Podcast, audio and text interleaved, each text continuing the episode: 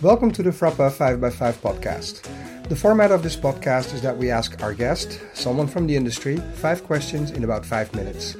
Our category questions range from formats to personal life, so there's always something to learn. Today's guest is Phil Gurin. Phil is the founder and owner of the Gurin Company based in Los Angeles. Phil is also co chairman of FRAPA. So, Phil, from the industry category, you picked a question if the glass is half full or half empty for the TV industry. Right. I think that the glass is always half full. There's so much more we can always do. The business is full of reinvention. One of the great things about content creation is you never know what's going to happen, right? You look at a blank piece of paper or a blank computer screen and a good producer, a good creator will basically go, what if?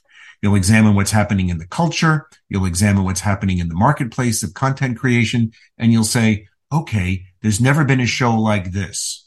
Or there was a show like this 50 years ago. How do we freshen it up? Not steal it, because we at Frappin never steal ideas, but you can be inspired by things that have happened in the culture over the course of time. But also, you just don't know what platforms, what deals, what kind of content can be created in the future. So as long as you're open and creative, and positive, always be positive, it's half full. From the same category, industry, you also selected what makes a great collaborator. A collaborator should be somebody who is not so precious about their own wisdom and their ideas, but enjoys the collaboration, the give and take of sharing an idea, developing an idea, working it with somebody else who may have a better insight into something. I've always said here in the US, it's a way to make television, not the way to make television. So if you collaborate with another writer, a producer, a star, a reality subject, and work from a place of openness, there are no bad ideas. There are no bad questions. Be free to open um, your heart and your mind to the collaboration process. If you're defensive, I don't want to collaborate with you. But if you're open minded, it's a great thing to do. From the formats category, you chose what is the most important thing to consider when pitching an original format? When pitching an original format, I think clarity of idea is the single most important thing. You've worked for months on the, either on your own or with a collaborator dreaming up this notion.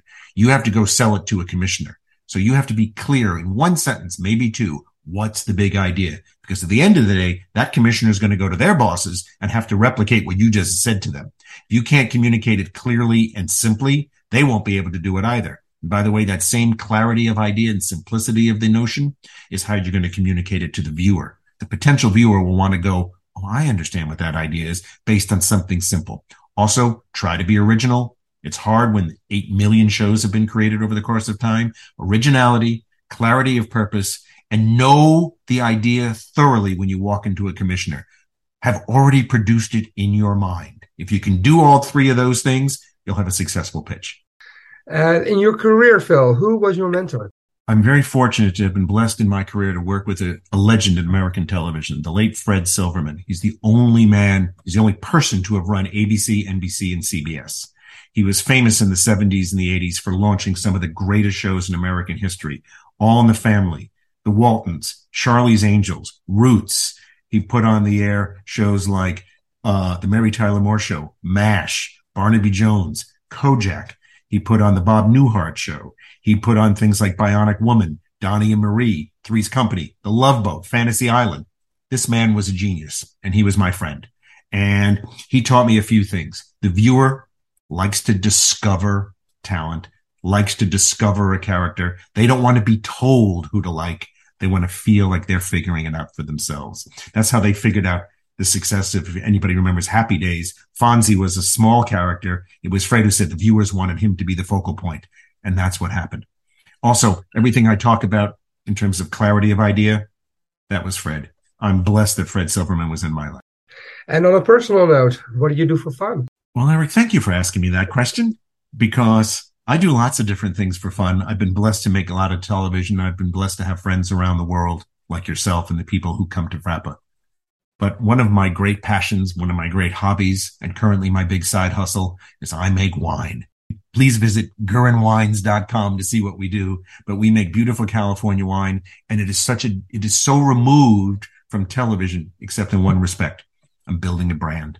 Just like we build a brand as a format, I have to build a brand in wine. But wine is food, wine is friendship, wine is fun, and that's that's my current hobby. Thank you, Phil. That brings us to the last of the five questions. Thanks to our listeners for tuning in, and please visit frapa.org to find out more about who we are and what we do and what you can do to help us help you. Until the next one, bye bye.